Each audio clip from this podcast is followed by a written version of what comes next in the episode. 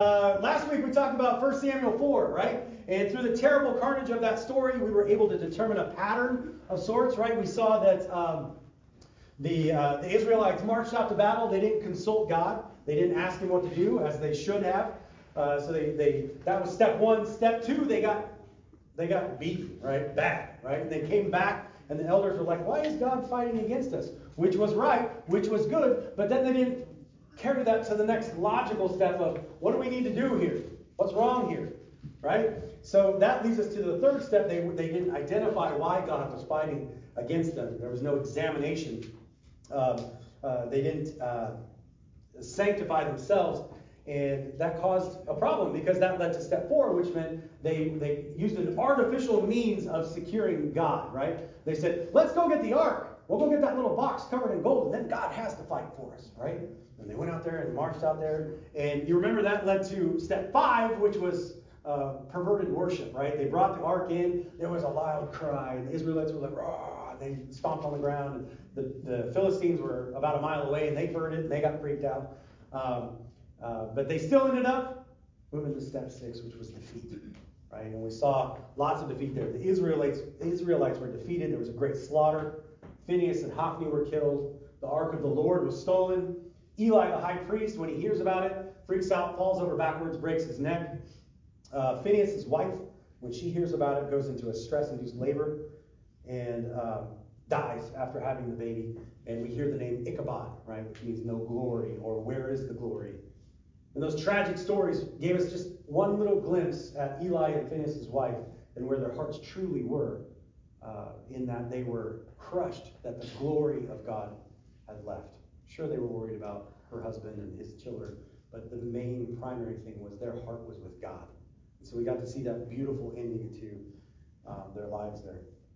Today, uh, we're going to jump into Samuel 5. We're going to do 5 and 6, uh, which is maybe why I, I, went a little longer, bit off a big chunk here. Um, or maybe I just talked too much, one of the two. Uh, but we're going to look at 1 Samuel. We're going to start off in 1 Samuel 5. Uh, if you ran out the door today and you didn't grab a Bible, feel free to shoot up your hand and we can grab one for you. Everybody got one? We're good? Okay. So we're going to read uh, 1 Samuel 5. We're only going to go verses 1 to 12 today uh, because I don't want to make you stand up while I read two chapters of the Bible. It's awkward. Um, but if you would please stand for the reading of uh, God's Word. We're going to read 1 Samuel 5, verses 1 through 12. Now the Philistines took the ark of God and brought it from Ebenezer to Ashdod. Then the Philistines took the ark of God and brought it into the house of Dagon and set it by Dagon. When the Ashdodites arose early the next morning, behold, Dagon had fallen on his face to the ground before the ark of the Lord. So they took Dagon and set him in his place again. When they arose early the next morning, behold, Dagon had fallen on his face to the ground before the ark of the Lord. And the head of Dagon and both of the palms of his hands were cut off on the threshold. Only the trunk of Dagon was left to him. Therefore, neither the priests of Dagon or, nor all who enter Dagon's house tread on the threshold of Dagon in Ashdod to this day. Now the hand of the Lord was heavy on the Ashdodites, and he ravaged them and smote them with tumors, and both the Ashdodites and its territories. And when the men of Ashdod saw that it was so, they said, The ark of God of Israel must not remain with us, for his hand is severe on us and on Dagon, our God. Good. Uh, so they sent and gathered all the lords of the Philistines to them and said, What shall we do with the ark of the God of Israel? And they said, Let the ark of the God of Israel be brought around to Gath.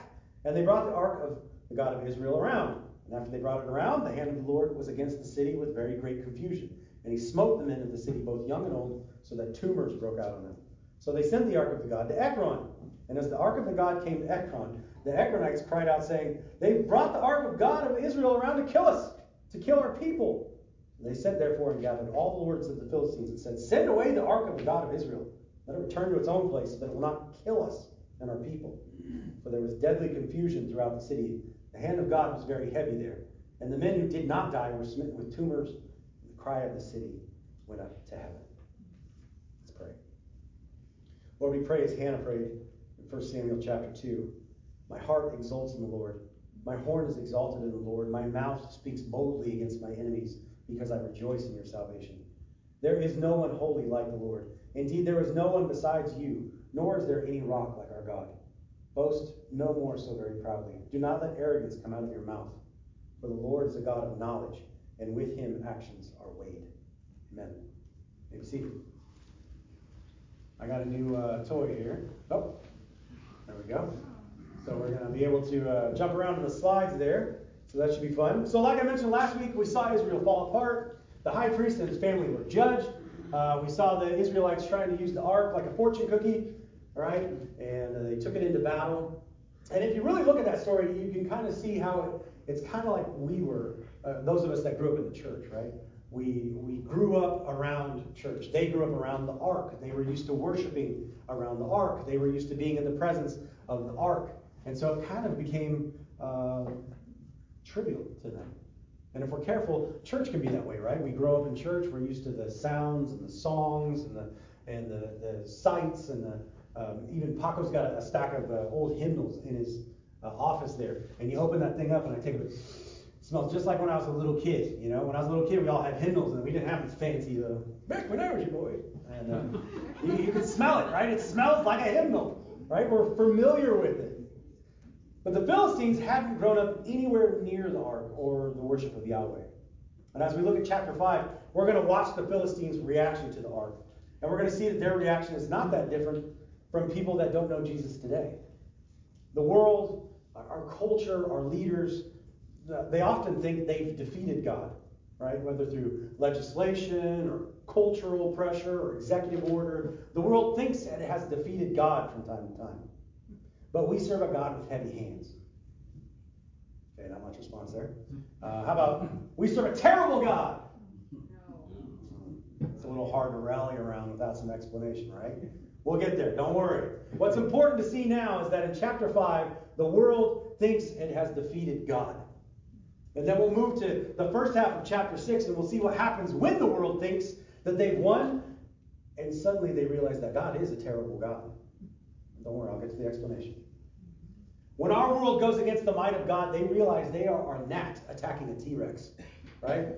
So they seek to appease him. They seek to find ways to shield themselves from the wrath that God brings against his enemies. And in doing so, we get to our final point. We see that in the last half of chapter 6, false religion props that up. Something that looks and sounds and smells like true worship, but at the core is empty and false and powerless. So, three things to see today, right? The world thinks it defeats God, but God is terrible. The world, uh, so this world seeks to appease him, and then false religion props that up.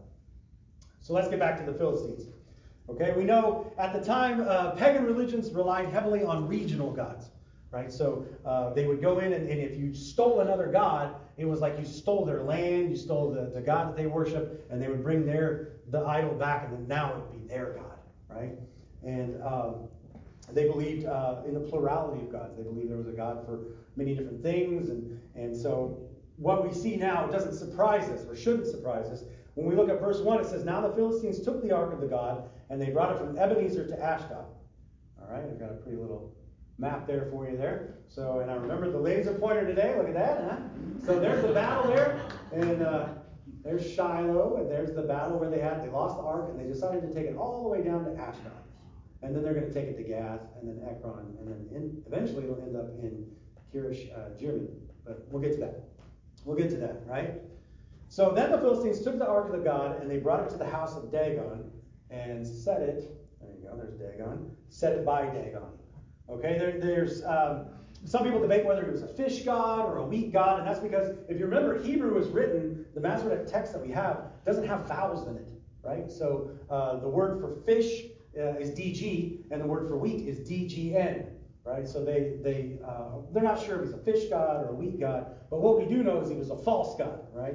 And um, the Philistines believed that this god uh, helped them defeat the Israelites. You remember when Samson was captured, they took him to the temple of Dagon, right? That's the one he pushed down and killed uh, several Philistines that day.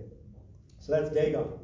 Uh, and they take him in and they set him next to Dagon, right? And, and what they're saying there is, our God defeated this God, but we're not going to just like chuck the box because we don't want to take this God off, right? Because he he could still cause some trouble, right? So we're gonna we're gonna bring him in, and he can be subservient to Dagon.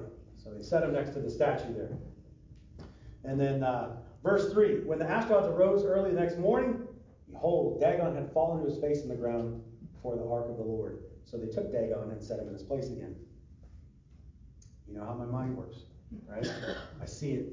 I see it. They come in, they bring the ark in, they set it down next to Dagon, right? They have a big party. Woohoo, we won, we won. And they go to bed.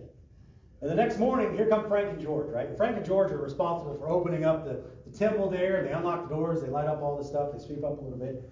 And uh, George walks in and he, and he sees Dagon on his face in front of the, the ark there. He leans out and says, Frank, did you knock over the idol? Frank leans back and says, I didn't knock over no Dagon idol. You see why I went there, right? George says, How do you know it was Dagon? You didn't knock it over. Right? I see it in my head. I'm sorry. I'm sorry. My wife didn't like that very much in the first. Isaiah had something to say about this, right? Isaiah 44 14.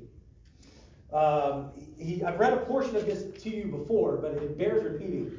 Right? Isaiah 44 14, he's writing about the folly of the idol maker here he's, and, and idol worship. And he starts in verse 14. He says, Surely he cuts cedars for himself and takes a cypress or oak and raises it for himself among the trees of the forest.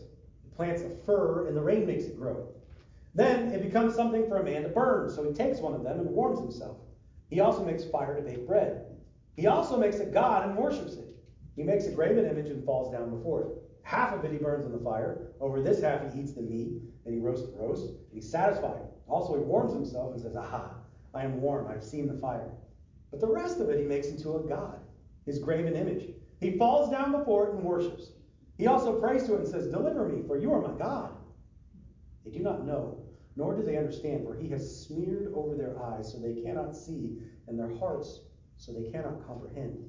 No one recalls, nor is there knowledge or understanding to say, I have burned half of it in the fire, and also have baked bread over its coals. I roast meat and eat it, and then I make the rest of it into an abomination. I fall down before a block of wood. He feeds on ashes. A deceived heart has turned him aside, and he cannot deliver himself, nor say, Is there not a lie in my right hand? The world does this too, right? We have our cars, we have our houses, we have our money, anything. Sometimes even our spouses, we can turn them into an idol, right? And when it falls over, we walk over and we pick it up, for it has no power of its own. The deceived heart can be turned aside. The ruler of this earth has blinded the world. And so, looking back at that Dagon idol, uh, verse 4 but when they arose early the next morning, behold, Dagon had fallen on his face to the ground before the ark of the Lord. And the head of Dagon and both the palms of his hands were cut off on the threshold. Only the trunk of Dagon was left to him. Therefore, neither the, the priests of Dagon nor all who enter Dagon's house tread on the threshold of Dagon in Ashdod to this day. It was an execution, military execution, right? Back in those days when, when countries would war, they'd go in and they'd find the king. And, and sometimes, if they were really brutal, they'd chop their hands off. And it was a, it was a symbol, right? What are you going to do without hands? Right? How are you going to scratch your nose? You imagine? You to do that. You don't have any hands. And, and, and then, then they would chop off their head to show that the head was gone. They're, they're worthless. They're powerless. And so God chops off this, the, the head and the hands and he puts it on the, the threshold. And, and it just, I, I'm amazed that the priests just, they walk in and they spin the story, right? We know what spin is, right? When news gets spun or something like that. They spin it. And they turn it into a, a new tradition, right? You don't step on the, the threshold, right? Step on a crack, break, break Dagon's back, right? So they, every time they go in, they have to hop over the threshold. it, it's amazing how easily the world can overlook the miraculous and spin it into something that binds its followers. Look at the beautiful night sky. Look at the stars. Aren't they beautiful? Oh, well, those stars represent what month you were born in and determine how you act and who you should marry, what's going to happen to you today, and, and, and uh, your, your temperament. Oh, wow, look at all of creation. Look at the, the birds and the, the trees and the flowers. And, and uh, it's Shark Week, right? Look at the sharks. I love Shark Week. Oh, well, that's just a culmination of billions and trillions of biological errors, right? It accidentally created something that we can't even explain today. With all of our technology and all of our computers, we still can't figure out how some things work. Did anybody read the story this week about the, the necro spiders. It's something like you wish these scientists would watch a horror movie at one point in time, right, where the world gets overrun. But they took these spiders, and what's the default position of a dead spider? Like this, right? It curls up, its legs go like this. That's the default position. And they figured out they could jam a needle into it and shove it full of hydraulic fluid, and the, the legs go like this, right? And then they drop it down and they put it over something and they suck the hydraulic fluid back out, and the legs go and they could pick up something 100 times the weight of the spider just using the, the spider's clinch when it's dead, right? They don't know how. They don't know how to replicate it, but now they're, they're, they're looking at creation, this, this created spider, and they're Frankensteining it, basically. It's amazing how we can rationalize away God. It's amazing how we can look at that and say, oh, it's just accidents. Lots and lots and lots and lots of accidents. But God can't be ignored. Right? We can, we can prop up our idols and we can pick them up again when they fall over. And you can see people, they stand out there, and well, if God's real, then let him strike me dead right now. and they stand there and nothing happens. Right? Your God isn't real. He didn't do what I told him to. And judgment doesn't come until it does. And that's when the world realizes that our God is a terrible God. So scripture, and then I'll explain. Back to verse 6. Now the hand of the Lord was heavy on the Ashdodites, and he ravaged them and smote them with tumors, both Ashdod and its territories. The hand of the Lord was heavy. The Hebrew word for heavy is kabod, right? And it's an interesting word because as, a, uh, it, as you use it, the definition changes, right? If you use it as a noun, kabod means glory or honor or the divine presence. Think Phineas' wife. Remember when she, she was dying, she named her son Ichabod, right? Meaning no glory. But as a verb, kabod means something just a little bit different. It means to become heavy or weighty, like out of judgment, or honored and glorified. Right? So we can see our writer here has a bit of skill. After all, the ark is considered the honor and glory, the glory of God by the Israelite people, right? And here we see the glory of God being heavy on these people. Heavy. And here is where we see the terribleness of God. And we're not saying terrible like he's bad at being God, right? Not terrible like uh, like that, but more like as in awesome. And not awesome like cool, dude, awesome. But more like awesome, like imagine you're one of the little guys on, on in Tokyo when Godzilla comes on there, right? And he's like smashing the buildings and he's breathing fire, right? And he steps over the top and you see the big foot go over. Right? That's awesome, right? You're terrified. He sneezes and you're gone, right? That's terrible. That's our God. Do you know if our God stopped controlling the universe for one second, we'd all be gone. If he just went, it would all be gone. Look at Job with me here, just for a second. Uh, Job 38, uh, we're going to go to verse 31. Oops, I'm going backwards, sorry. Job 38. There we go. Starting in verse 31. Uh, if you're not familiar with Job, he has lost everything. He's lost his family. He's lost his um, his business. Is, he was very rich. He's lost all of his wealth. He's lost his health. He's sitting in a pile of ash, scraping at wounds on him uh, with a piece of pottery, right? And he's questioning. He's like, God, he, he doesn't question God, but he's saying, God, why is this happening? I don't understand it. And he, he, the only thing that God didn't take from Job was his wife, which normally, like in my circumstance, that would be a good thing. In his circumstance, it was a bad thing because she walked out and said, "Curse God and die." Great wife, right? So Job's friends show up and they start giving him terrible counsel. And finally, God steps in. He's like, "Hey, you, you shush." And he turns to Job and he says, Gird your loins like a man, because I'm about to drop this. I'm about to explain this. Not why, but I'm about to explain who I am. And I'm not going to take the, the, it's a couple chapters long, right? But I just want to take this little chunk here, starting in verse 31. Can you bind the chains of the Pleiades or loose the cords of Orion? Can you lead forth a constellation in its season and guide the bear with her satellites? Do you know the ordinances of the heavens or fix their rule over the earth? you realize what God's talking about there? Stars. And not just stars, but constellations of stars. Whole constellations. Big balls of, of burning, superheated gas flying through the, the universe at speeds that we can't even comprehend, with, with like gravity that, that we can't comprehend, that's, that's holding these huge planetary forces and stars, that's holding them together. And God controls all of it. Our God is terrible. People go through life with their little plastic cars that shatter when we bump into each other, and our houses that fall over in an earthquake, and money, either paper or electronic, it doesn't matter. Recessions and wars destroy them both.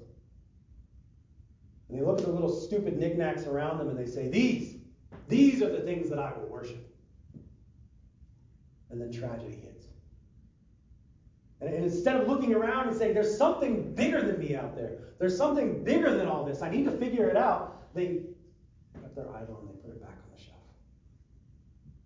And they keep going like this until, just like our Philistine friends here, God's heavy hand is against them. Verse 7 says, When the men of Ashdod saw that it was so, they said, The ark of God of Israel must not remain for us, for his hand is severe. Severe indicating divine judgment here. It wasn't just like his hand is severe. They're saying, This God is judging us. Severe on us and on Dagon, our God. So they sent and gathered all the lords of the Philistines to them. And I'm just going to kind of skim through this because I don't want to take too much time there. But they bring them all together and they say, What are we going to do with this? And they say, uh, Send it to Gath. Right? And I'm pretty sure that everybody in that council there didn't know anybody in Gath. Right? Because why would you send this thing in some place where you knew somebody, you liked somebody? Maybe they, they knew somebody that they didn't like. I don't know. They sent it to Gath. The same thing happens at Gath tumors, confusion, death. So they say, well, let's send it to uh, Ekron. Right? And the Ekronites, by now, they've heard what's going on there because the, the ark was there for seven months. So they've heard about this. And they see the ark coming in and they're like, oh no, they brought the ark of God to Israel around to kill us and our people. So they gather all the lords of the Philistines together and they say, get this thing out of here. We don't want it here. We're all going to die.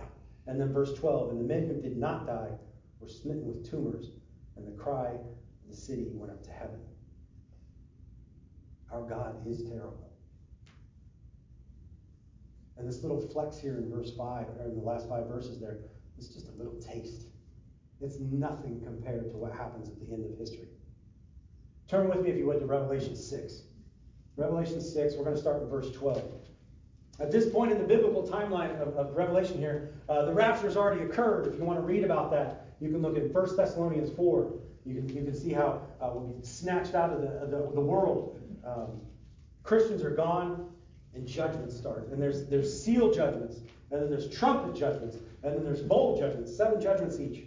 And they're all horrible, terrible judgments. Starting in verse uh, 12 there chapter 6. I looked when he broke the sixth seal, and there was a great earthquake, and the sun became black as sackcloth made of hair, and the whole moon became like blood. And the stars of the sky fell to the earth, as a fig tree casts its unripe figs when shaken by a great wind. The sky was split apart, like a scroll when it is rolled up, and every mountain and island were moved out of their places. Then the kings of the earth, and the great men, and the commanders, and the rich, and the strong, and every slave and free man hid themselves in caves and among rocks of the mountains. And they said to the mountains and to the rocks, Fall on us, hide us from the presence of him who sits on the throne, and from the wrath of the Lamb. For the great day of their wrath is come, and who is able to stand? How do you deal with something like that as a non believer? I mean, by the time the sixth seal is open, a quarter of the population of the world is gone. Right? If this happened today, that would be 2 billion people. That's the populations of the US, Indonesia, and China. All of them dead. Not to mention all the Christians that have just disappeared. How do you deal with that as a non believer? How do you get over that? Well, it just so happens that there's nothing new under the sun. You see, non believers do what Philistines did. Look at uh, verse 1 in chapter 6. Get you there? Verse 1, chapter 6. Now the ark of the Lord had been in the country of the Philistines for seven months. And I don't have time to go over all this. I'll skim it for you. go home and read it. That's your homework, right? But they say, we're going to send it back. But they, they call the, the diviners out and, they, and the priests, and they say, what do we do? And they say, don't send it back empty. Right? This, this God is obviously very powerful. You don't want to make them even more angry. So they say, we're going to make uh, images. We're going to make golden mice. They're going to put five of them in there, one for each of the Philistine lords. And then we're going to make golden tumors. I don't know. Who did, who'd they call? Hey, uh, let, me, let me sketch that tumor real quick right there because I want, I want to make a copy of it, right, out of gold. I want it to be. Anyway, they get those and they stick them in the ark. Right? And then they say at the end of verse 5, perhaps, they don't even know this is true, right? They just say, perhaps he will ease his hand from you, your gods and your land. And we look at this and it's complete heresy. Right? They first of all they called uh, diviners over, right? Which is completely against the, the Bible. Deuteronomy 18, 9 through 19. You can look that up. Deuteronomy 18, 9 through 19. Um, second, does anybody remember the second commandment? Right? Exodus 24. You shall not make for yourself an idol or any likeness of what is in heaven above, or on the earth beneath, or in the water under, under the earth. But this is how the world seeks to appease God. It was a mishmash of religiosity by sending out good vibrations and happy thoughts to the universe, all with the futile hope of avoiding the heavy hand of God. As we continue in verse 6, why then do you harden your hearts as the Egyptians and Pharaoh hardened their hearts? When he had severely dealt with them, did they not allow the people to go and they departed? This is not the first time that the, the Philistines have mentioned this. They mentioned it in the battle when the ark came in. Remember, they're like, oh, they brought the gods that got them out of Egypt. They knew about this. And so in here, you're going to see a, a word, and, and, I don't have time to really dig down into it, but they actually, they, they exodused the ark, right? They got it back into Israel. Continuing in verse 7 there. Now, now therefore, take and prepare a new cart, two milk cows, on which there's never been a yoke. Hitch the cows to the cart, take the calves home and away from them. They're going to put the, the ark in there and the articles of gold. And then they say, Watch uh, if it goes up by way of its own territory to Beth Shemesh. Then he has done us this great evil. But if not, then we will know that it was not his hand that struck us. It happened to us by chance. Did stuff like that happen a lot back then? I, I just I really want to ask them there, is it, is it usual that a box shows up and people get tumors and confused and die? Doesn't make much sense. But they, they, they decide they're going to take these cows. And it makes sense what they're thinking there, right? If, if, if you're not godly, like if, if you're just living in the world, you say, well, okay, we're going to take two cows. And they're milk cows to start off with. Do milk cows pull carts? Not usually. You don't use milk cows for carts, you use milk cows for milk, right? And so they're going to take them, and we're going to get the ones that just had calves. And we're going to take their calves away from them. Don't do that, by the way. I know that some of you here are city slickers and some of you here are country folk. Uh, I grew up in the country, and we, we were um, uh, we had all the little calves separated from the mama cows, and they were they were doing the castration and the, the branding of the, the male calves. And I watched a mother cow jump over a six foot fence to get to her calves. And you've seen how big cows are. It was a little, it was a little I, was like this big and um, pretty scared, right? And it didn't really jump, it just kind of jumped over it and it was like flopped over the fence and, you know. You don't separate a calf from a mother cow. That's the whole point. And they say, we're going to put it on a cart. You don't just magically hook an animal to a cart and then pull. This isn't Disney, right? You don't, if you hook a cow that's never had a cart hooked up to it, it's, it's just going to go, what in the world's going on here? Maybe it'll get freaked out and break your cart apart, right? So they're going to take two of them. They're going to take their calves away. They're going to they're going to lash them to this cart, and then they're going to say, if it goes up to Israel, then we know it was the, the Israelites' God that did this. And then they follow them, right? These men, they did it. They hooked the cows up, and they follow them, and the cows went straight for Beth Shemesh. And no, no to the left, no to the right. Do not pass 200. Do not collect. Not pass go. Do not collect 200. Right? They were gone, and they went straight to Beth Shemesh. It would have been interesting to see that, right? Cows walking along, and all these Philistine lords are walking along behind them. You know. Slow procession, seven miles up into the mountains there. Now the people of Beth Shemesh were reaping their wheat in the valley, and they raised their eyes and saw the ark, and they were glad to see it. The Philistines hang out a little while longer to see what happens to the ark, but now the ark is back in the hand of the Israelites. And not just any Israelites. Look at, look at verse 14. The cart came into the field of Joshua, the Bethshemite. Joshua, you remember that guy that led the Israelites back in the promised land? That, that guy. Joshua, right? The Bethshemite. And uh, the Bethshemites, uh, if you remember, when they came into the promised land, the Levites got special towns set up because they weren't supposed to work. They were supposed to praise God, right? They were supposed to be priests and do all that stuff. So Beth, Bethshemites was full of priests. That was a Levitical town. Okay? And when it gets into this town, and um, there was a large stone there, so they split apart the wood of the cart, offered the cows as a burnt offering to the Lord. The Levites took down the ark and the box uh, that was in it, which were in the articles of gold and everything, and they set it up on the big rock there. And the Philistines go, and they head back their own way.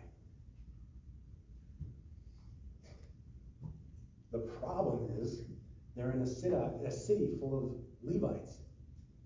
And nowhere in the, the Torah does it ever say you're supposed to sacrifice a female cow. What do you sacrifice? A bull. Right? And what are you supposed to do with that ark? If you remember when they were in the in the wilderness, there was a special team, the Levites, that moved the ark, right? And then there was a special team that set up the tabernacle, and they weren't even supposed to see the ark. It was only the Levites. It was to be honored, right? Holy, holy, holy is the Lord God Almighty. He's holy. He was to be honored. They should have known. They should have known, but this is the case in false worship, right? Theology is sacrificed for numbers. It doesn't, it's, it's not like God looks at a church and goes, oh, they've got 2,000 people there. I don't really care how they worship. Right? They've got a lot of people there. They're doing good things. It's not the way it works. Doesn't matter if there's two of us in the same room. God wants our worship to be respectful and holy, and He gives us guidelines because He loves us. Right? These aren't rules like, oh man, I can't have any fun. These are guidelines because God wants us to live within them so that we can be with Him.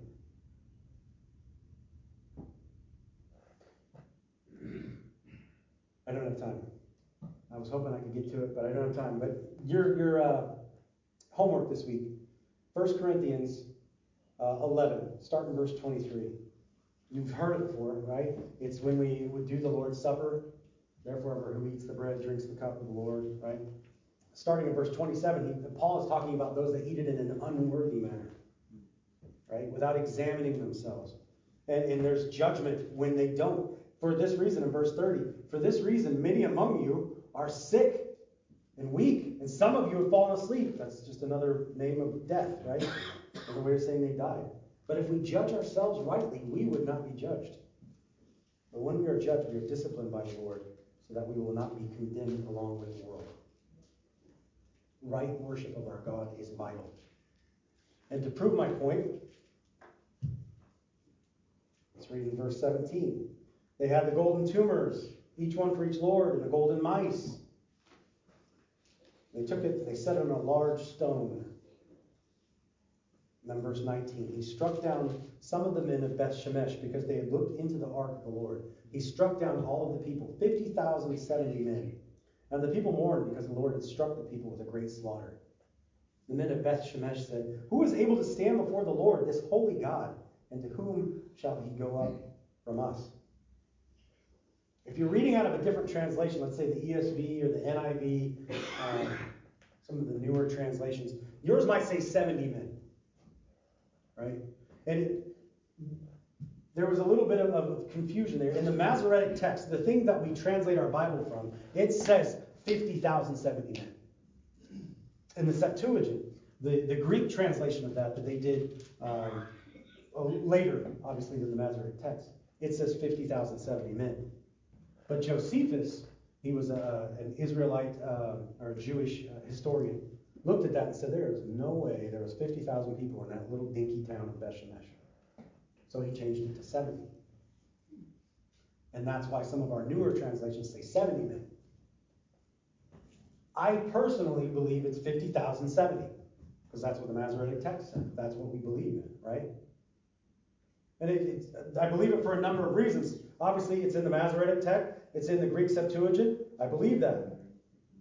Two, the phrase great slaughter, right? There was a great slaughter. It's not used lightly. It's not like five dudes died. It was a great slaughter. It's when there's thousands of deaths, right? And three, it would not be inconceivable that people, upon hearing of the return of the ark, would flock to Beth Shemesh to see the ark return, right? And in, the picture there that you would get then is how many people died when the Philistines attacked? 30,000. How many people died when God was there and they didn't worship him properly? 50,000. Right? You don't need to worry about the world. We don't need to worry about China or, or Russia or need to worry about God. God will handle the rest.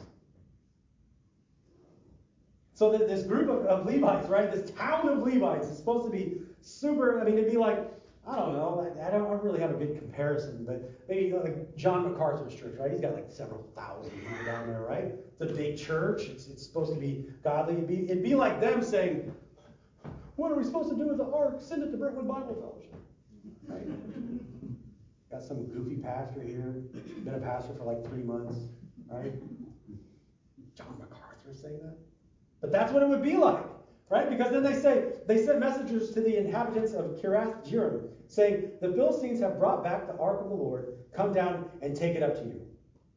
And the men of Kiriath Jearim came and took the ark of the Lord and brought it into the house of Abinadab on the hill, and consecrated Eleazar, his son, to keep the ark of the Lord. From that day, from the day that the ark remained in Kiriath Jearim, uh, the time was long, for it was 20 years, and all the house of Israel lamented after so he goes from this town of, of priests and Levites that should have known the right thing, and they send to this dinky little town that really doesn't have any historical significance. And the guy that's supposed to take care of it is Eleazar, which is just, it's kind of like calling somebody pastor, right? It was just a common term for a priest. So it's not, it's nobody of any great renown, right? They send it to these, these country bumpkins, basically, right? Away from the established religion, the guys that had scrolls with the Torah and everything, and they worship it correctly with their hearts in the right place. And it stays there for 20 years. And we'll read later on, David actually goes and gets it and brings it to Jerusalem because they're being blessed there.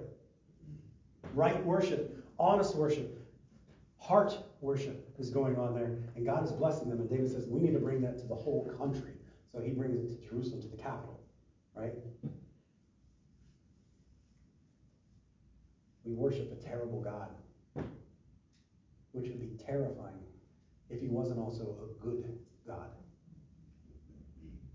A God who, although he's terrifying, offered all who would believe in the atoning death of his son Jesus Christ salvation. A God that would pour all of the wrath that was due for all of our sins, and he would take it and he would pour it onto his son for three hours. Pour it on him. If you're here and you think that you've defied God, or that God has somehow been defeated in your life, and you're doing just fine on your own, or maybe you've tried it the world's way, but you've realized that God is a terrible God and that his enemies someday will feel the wrath of God in the form of a never ending torment in hell. And you've tried to appease them with good deeds or false religions, but deep down you know you're in danger. That your worship is false, fruitless, and therefore worthless. But now, but now, if you're ready to turn to Christ, to make him your Savior, that terrible God will take all the wrath that was due for you all of that terribleness and give it to Jesus. I'm going to pray now, and then we're going to sing one more song. As we're singing that last song, if you want to come up and, and talk to me about Jesus, I'd love to share him with you. I'd love to get you started down that path. Right? If you want to come down and just pray, just spend some time praying, feel free. If you want me to pray with you, I will. Just let me know. But don't listen to this. Don't listen to this today if you're a non believer. Don't listen to this and say, well, that's not me. Suck to be them. it's all of us. And unless we turn to Christ, we will see how terrible God can be. Let's pray. Lord, thank you for this day. Thank you for your word that doesn't change. Thank you for the truth that is in your scripture. Lord, thank you that although you are a terrible God, a, a terrible meaning to be feared or to be revered, Lord, you are a good God. And your love overwhelms your terribleness in your Son, Jesus Christ. Lord, I pray if someone's here today that hasn't made a decision, hasn't made Christ Lord in their life, that you would convict them, that you would bring them to you, Lord, so that they could see your love. They could see how you have washed over all of the wrath that was due us. And we thank you for that. We pray that as we go our separate ways today, that we would be changed people, that we would impact our community, impact our country, impact our homes, or that we wouldn't just walk away and forget what we look like immediately. We love you, Jesus, and it's in your heavenly name we pray. Amen.